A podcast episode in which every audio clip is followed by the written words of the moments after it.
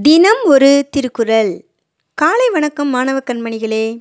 அதிகாரம் இருபத்தி ஐந்து அருளுடைமை. குறள் எண் இருநூற்றி நாற்பத்தி எட்டு. பொருளற்றார் பூப்பர் ஒருகால் அருளற்றார் அற்றார் மற்று ஆதல் அரிது. பொருள்.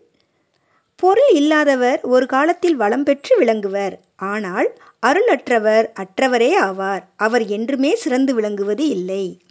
பொருள் இல்லாதவர் ஒரு காலத்தில் செல்வமுடையவர் ஆவார் அருள் இல்லாதவர் வாழ்க்கையின் பயன் இழந்து பின்னர் ஒருபோதும் சிறப்படைய மாட்டார் என்று கூறுகிறார் திருவள்ளுவர்.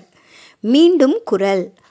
பொருளற்றார் பூப்பர் ஒருகால் அருளற்றார் அற்றார் மற்ற ஆதல் அரிது.